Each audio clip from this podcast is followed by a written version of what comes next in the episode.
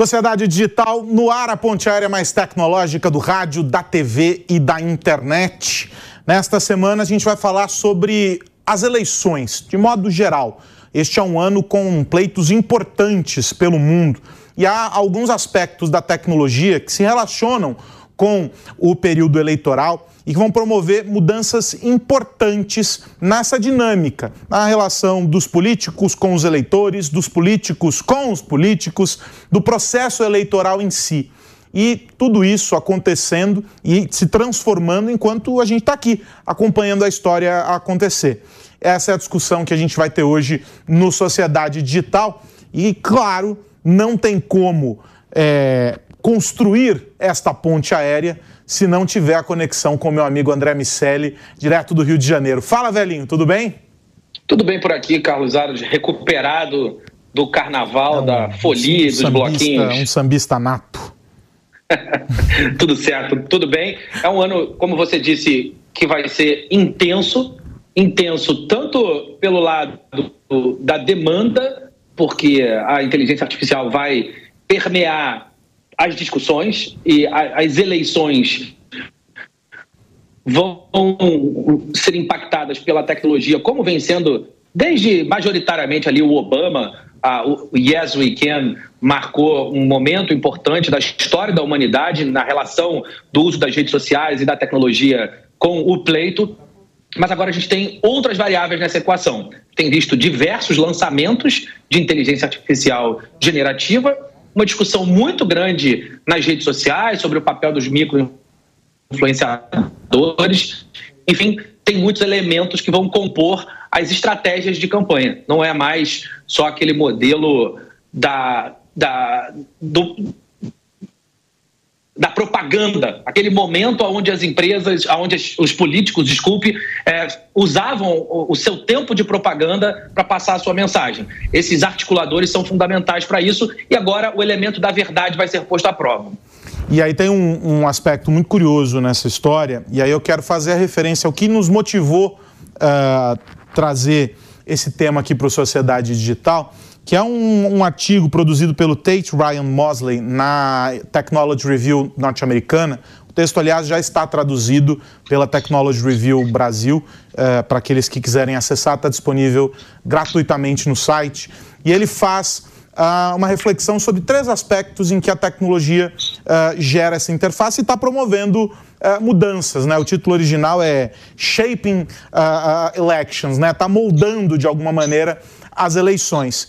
E uh, você mencionou IA generativa, tem os microinfluenciadores, uh, e como, uh, como um tópico importante a história da censura digital, que é esse processo que a gente vem acompanhando, em que limites estão sendo estabelecidos sob critérios que são muito elásticos, sob várias perspectivas e com nuances muito diferentes a depender de onde a gente está. E isso tudo co colocado em um momento em que a política, e como você colocou, deixou de ser feita só, a, ser feita com o eleitor, diga-se, né, só durante o período da campanha. Hoje, aquele que exerce a vida pública faz política o tempo inteiro e se conecta com o eleitor o tempo inteiro durante todo o mandato. E até mesmo aqueles que não têm mandato, fora do mandato, conseguem estabelecer isso porque, estabelecer isso porque as redes sociais permitem. E aí, para a gente poder ter essa discussão e ter um olhar de alguém que acompanha essa evolução e é partícipe nesse processo dessa construção uh, democrática e dessa construção do que é o processo político hoje, a gente convidou o Paulo Ganimi, que é ex-deputado federal, para estar tá aqui com a gente hoje, um cara que acompanha muito o desenrolar do, dessas tendências e do universo uh, digital como um todo. E a minha pergunta, Paulo, para começar é a seguinte uh, várias coisas mudaram. Uh, não só do ponto de vista dessa relação que a gente mencionou, uh, do eleitor com o, o, político, em um processo mais próximo por causa do digital, mas da maneira como a política é discutida uh, de maneira ampla e restrita, também por causa das redes sociais. E aí, o artigo coloca a IA generativa, aliás, a abertura do texto é sobre IA generativa, como esse grande ponto de inflexão, esse grande momento de transformação. a gente está discutindo IA generativa hoje.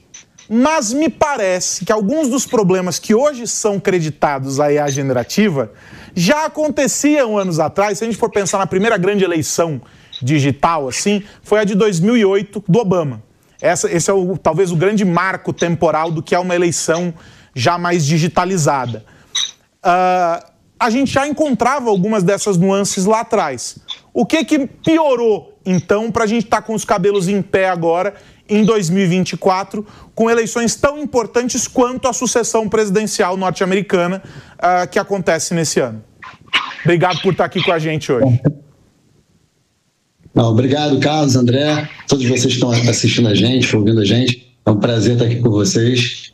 E eu diria que boa parte, como você falou muito bem, Carlos, boa parte do que a gente está discutindo aqui hoje já era possível no passado. Eu acho que a internet, a, a, a IA, toda essa parte da evolução tecnológica, ela acelera o processo e dá acesso a pessoas que talvez no passado não tivessem acesso a fazer algum tipo de uso. Inclusive, nas discussões que eu tive na Câmara, que estão tendo até hoje no Congresso Nacional, sobre regulação, regulamentação, parte do meu argumento sempre foi: olha, gente, a gente está discutindo aqui coisas que já estão previstas de alguma forma na nossa legislação, no nosso arcabouço jurídico. Por quê? Porque nada é novo na essência, é novo no uso, na forma, no alcance. Então, não necessariamente a gente precisa mudar regras por conta disso. Né? E eu acho que isso se aplica para a maioria das coisas. Mas, é claro, eu vivenciei isso. Eu fui eleito deputado federal em 2018 graças à tecnologia, graças à inovação. Eu não venho de família política, não era conhecido na política, não tinha projeto social, foi a internet que, entre outras coisas, é claro, trabalho e tudo mais, me permitiu ser eleito deputado federal. Agora, isso só traz coisa positiva? Não. Eu concordo também que ela aumenta a polarização, né? tem tudo isso. Mas eu acho que sim, a inteligência artificial, ela, eu não sei se ela é mais impactante que quando teve a digitalização das eleições, né, com a internet se proliferando e tudo mais. Mas eu acho que ela tem aí uma novidade que é uma dúvida muito grande até onde isso pode ir. É, eu acho que esse talvez seja o grande ponto. A gente teve, com o surgimento da internet, das redes sociais, uma grande evolução né, ali no, no momento, e foi evolutivo mesmo, porque a cada eleição a gente via alguma novidade. Agora, o medo fica de que esse ano não seja uma coisa evolutiva, seja disruptiva, né? que a, inteligência artificial ela provoque algo muito novo de uma hora para outra, que talvez nem a gente esteja prevendo, não só por conta da evolução tecnológica que vai acontecer até de agora até as eleições aqui no Brasil ou nos Estados Unidos, mas também por conta do uso dela. Né? Então, são duas evoluções: a evolução da tecnologia e a evolução do uso dela, né, a criatividade na política para o uso dessas novas tecnologias. Mas assim, eu acho que a gente não tem que ter tanto medo assim. A gente tem que saber que isso é uma realidade, que isso vai acontecer e que a gente tem que saber usar isso da forma correta, porque saber usar da forma incorreta já usam há muito tempo todos os artifícios que tem dentro da internet ou fora da internet para fazer coisa boa e coisa ruim em relação à política. Né? Então acho que a questão é saber usar da forma correta e punir aqueles que usam da forma incorreta, se teve né, coisas para fazer isso. Ganime, uma questão importante nessa, nessa equação, para voltar ao termo que eu disse no início do programa, é, dos influenciadores. E nas últimas eleições a gente assistiu pessoas influenciando pequenos grupos e esses pequenos grupos disseminando informações, independentemente de verdadeiras ou falsas. A, a, o papel dessas pessoas acabou sendo um papel muito importante. Ao mesmo tempo, a gente também vem assistindo à ascensão de um novo modelo, que inclusive a, traz uma discussão grande a reboque do próprio fim das redes sociais, que é esse modelo TikTok, o modelo que mais maximiza o, o, o, a probabilidade de manter a atenção das pessoas, privilegia o que está sendo dito em detrimento de quem está dizendo. As pessoas vão ali em busca de uma natureza de conteúdo e o algoritmo fica entregando mais daquele mesmo conteúdo. Como você vê essa, esse ajuste, essa mudança, essa coexistência de modelos de estrutura de disseminação de informação e qual o papel dos microinfluenciadores a partir de agora? Olha, André, eu acho que os microinfluenciadores têm um papel muito grande, já tiveram nas últimas eleições, inclusive alguns deles até se elegendo, né, em alguns casos, tudo bem, talvez deixando de ser micro, mas se tornando alguém um pouco maior, mas começaram dessa forma. E eu, eu concordo com você que a mudança do algoritmo, TikTok, até mesmo né, no, no Instagram ou Reels, que provoca uma mudança na forma como o conteúdo é distribuído, mas ainda assim o tamanho daquele que gera o conteúdo ainda tem muita influência. Né? E as pessoas acabam acompanhando muito aqueles que são as pessoas que eles confiam e acreditam. E eu acho que, na verdade, essa mudança do perfil, do tipo de vídeo, do tipo de conteúdo, provoca, na verdade, uma redução do, do, do discurso, do debate qualificado.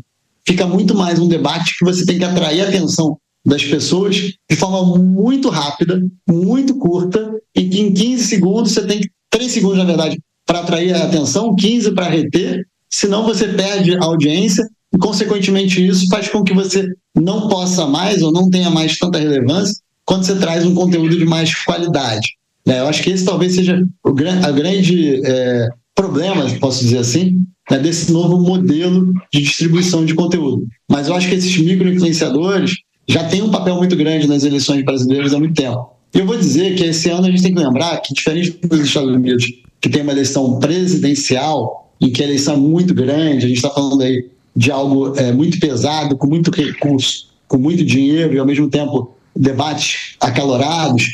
Aqui no Brasil, a gente vai ter uma eleição municipal em 5.568 municípios. Né? E a gente está falando aí de uma parte da população muito grande que nem acesso tem à internet, ou tem um acesso muito limitado à internet, com pacote de dados limitados e tudo mais, e que o offline tem muita importância.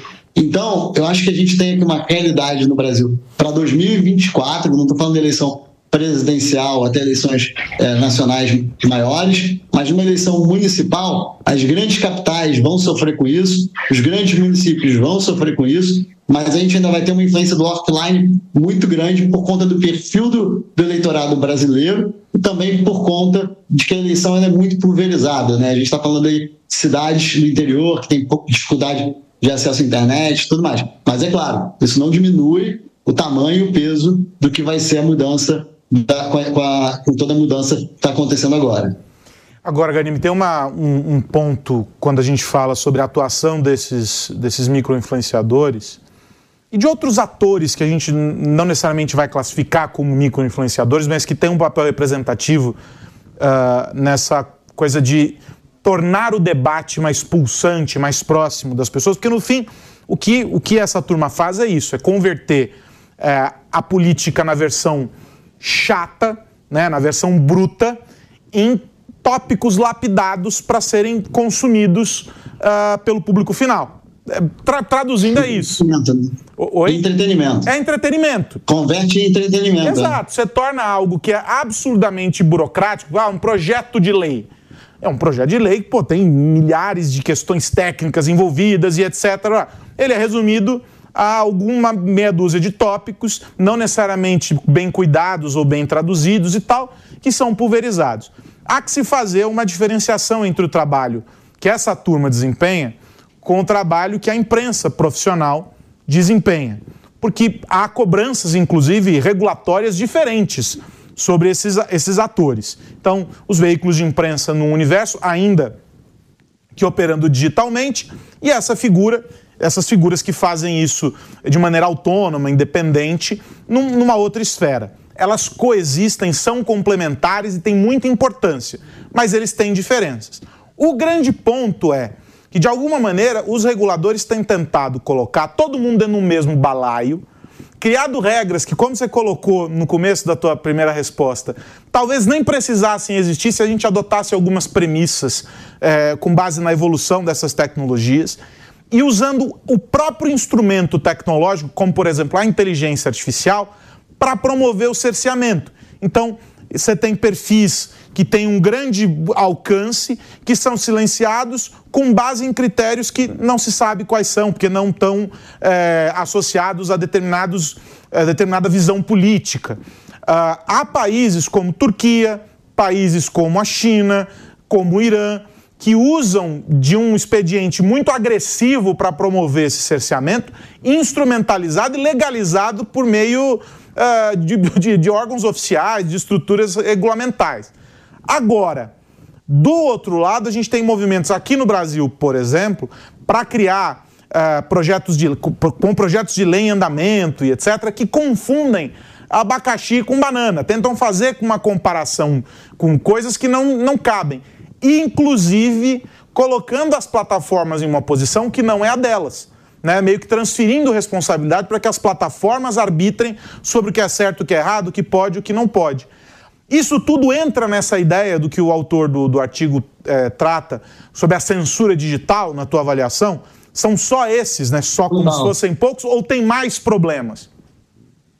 Tem mais problema. Vamos lá, Carlos, eu acho que você trouxe um ponto muito importante, tá? Eu, em 2022, ainda como deputado, a gente lutou muito para evitar a aprovação do PL, que chamaram de PL das fake news, e eu chamo o PL da censura. Justamente porque ele tinha muito problema. Um deles era dar poder de polícia quase né, para as plataformas.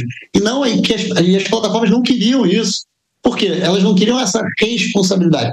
Uma coisa é o momento em que a justiça determina que determinado conteúdo tem que ser tirado ou que a própria plataforma detecta algum infringimento, seja da lei ou até mesmo dos termos de uso da plataforma, ela tire, mas ela não seja punida por não tirar, né, em caso de não ter algo ligado a uma decisão judicial. E tiveram, tinham vários outros problemas que, na minha opinião, inclusive, não estavam nada ligados à redução das fake news, e sim uma tentativa até de beneficiar parte da, da mídia, da imprensa, em detrimento da, da comunicação mais orgânica e da rede social. E, e, o projeto, ele, além disso, criava o risco do que você falou, que hoje tem países que não são democráticos, né? você citou a China, por exemplo, né? e queriam criar no Brasil algo similar, ou seja, dar poder demais a algum órgão de Estado para dizer o que era verdade e o que era mentira. A gente conseguiu barrar já isso duas vezes né? Como eu falei, em 2022, ano passado de novo, eu não mais como deputado, mas como influenciador, vamos dizer assim, né, atuando é, também nos bastidores, a gente conseguiu barrar. Mas essa tentativa é constante, constante. O presidente da Câmara tenta fazer isso com frequência, ele é, e por isso que é importante o debate e trazer esse tema à tona. Agora, por que, que eu falei que vai além disso? Tá? Vai além disso porque essa tentativa de cerceamento da liberdade né, e definição de regras, ele não está só no legislativo está também no judiciário. E às vezes, até um discurso que eu acho válido do debate, de parte do legislativo que diz que se o legislativo não legislar sobre isso, o judiciário vai acabar legislando de forma incorreta, né? até entendo o argumento. O problema é que não dá para legislar de forma ruim e tampouco de forma célere sobre um tema tão complexo e menos ainda, legislar sobre algo que não precisa ser legislado porque a legislação atual já cumpre com isso. Ganibe, tem um, um, outro ponto que eu gostaria de explorar em relação ao uso de tecnologia em geral nas eleições, que é o da forma de votar e apurar esses votos. Tive uma discussão grande sobre o modelo atual, ah, com, com voto eletrônico versus a possibilidade de auditar um papel impresso ou de votar na cédula de papel, enfim, um, um movimento que definitivamente ainda não, não está absolutamente resolvido, pelo menos para a maior parte da população, em qual é, ou pelo menos para alguma parte da população, para não correr o risco de errar, uh, sobre qual é o melhor formato. Ao mesmo tempo que essa discussão existe nos modelos vigentes, existe uma outra alternativa que vai se apresentando ainda de uma maneira bastante lenta, mas que é uma hora ou outra vai chegar no nosso horizonte, que é a de votar com uma nova tecnologia como blockchain, por exemplo. A tecnologia que no mercado financeiro tem se mostrado uma tecnologia eficiente no sentido de armazenar e replicar transações digitais, uma tecnologia que também tem sido aceita, inclusive legalmente, para contratos inteligentes, contratos que vão se autorregulando, vão se ajustando através de, de algoritmos e, por mais que pareça utópico, é, propostas de votação via blockchain para cargos eleitorais. Dá para imaginar isso acontecendo no médio prazo? Como você enxerga esse conjunto de alternativas que vão se apresentando à medida que as tecnologias evoluem para a gente escolher de uma maneira que seja auditável, segura e, e que faça sentido com o, o mundo nesse momento?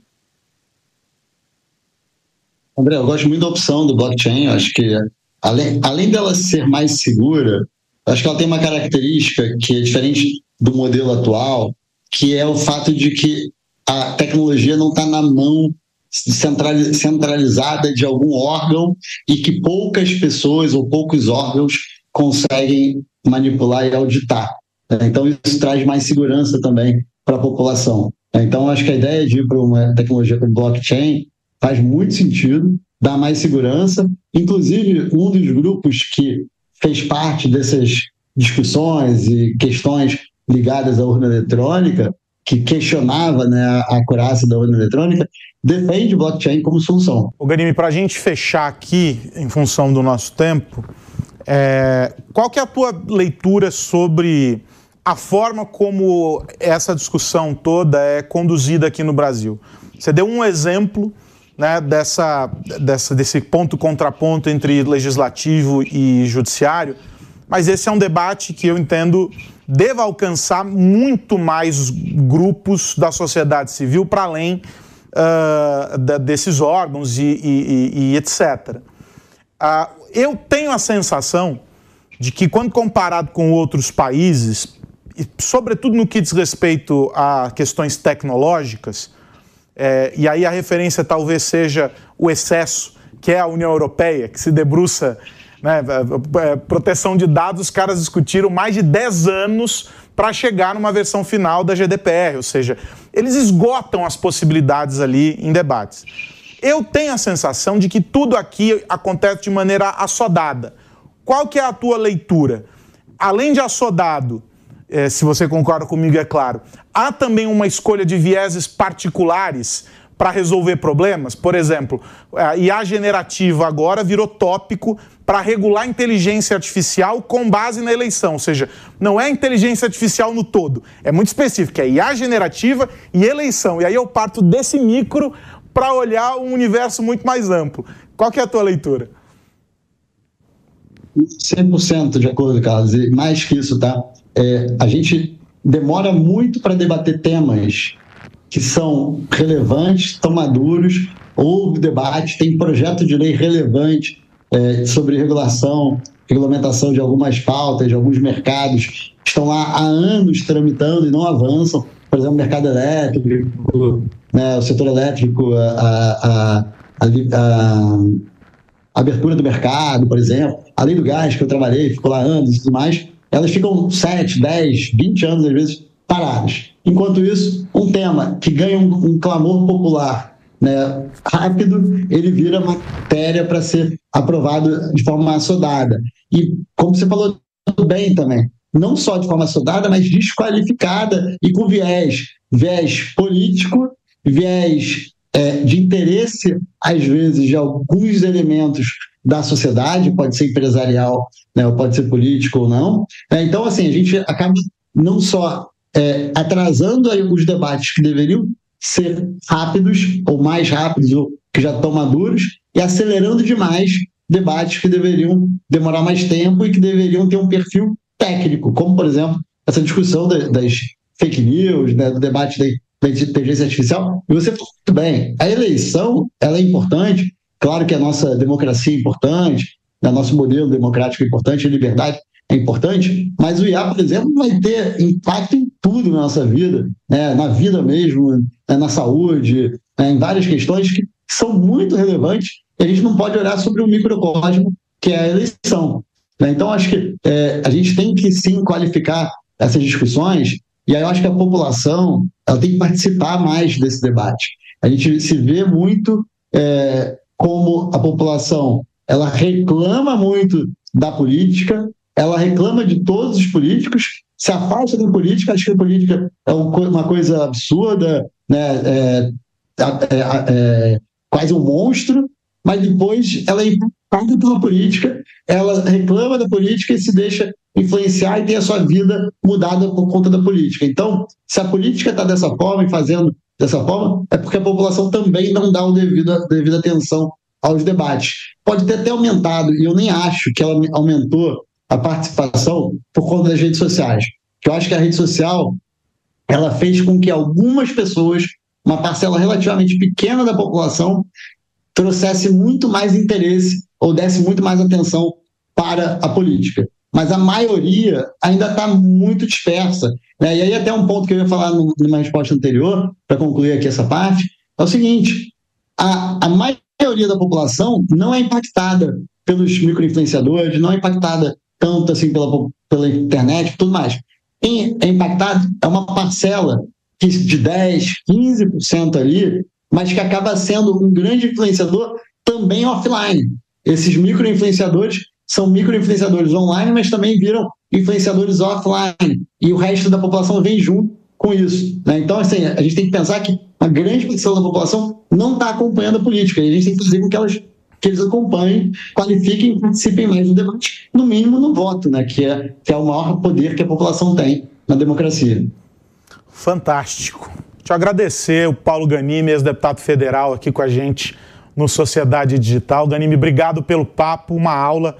Sempre bom a gente ter visões né, é, que, de alguém que está dentro desse universo é, e que participou ativamente de todas essas discussões aqui que a gente participou e participa, né, que a gente está levantando aqui no Sociedade Digital. Sem dúvida nenhuma, esse é um ano para a gente olhar muito de pertinho, porque vai haver é, uma série de episódios e vai haver uma série de mudanças a partir desses episódios, e quase tudo isso relacionado a tecnologias que estão aí é, e que a gente muitas vezes ignora na relação com a política. Ganime, obrigado, até a próxima, meu amigo. Um abraço aí, até a próxima. André Miceli, semana que vem tem mais, hein? Semana que vem tem mais. Carlos Aros, obrigado, Ganime. É sempre bom falar com você. Vamos certamente fazer novas consultas aí ao longo do ano. Um abraço para vocês dois e para todo mundo que nos ouve ver. E é isso, você que nos acompanhou até aqui, fique tranquilo se você quiser compartilhar este programa com aqueles que querem saber como será a tecnologia moldando as eleições. É muito fácil, vai lá no Panflix e compartilha este programa e os anteriores para você poder ficar ligado em tudo que acontece no mundo da tecnologia e como isso tudo impacta a nossa vida. Sociedade Digital volta na semana que vem. Um grande abraço. Tchau, tchau.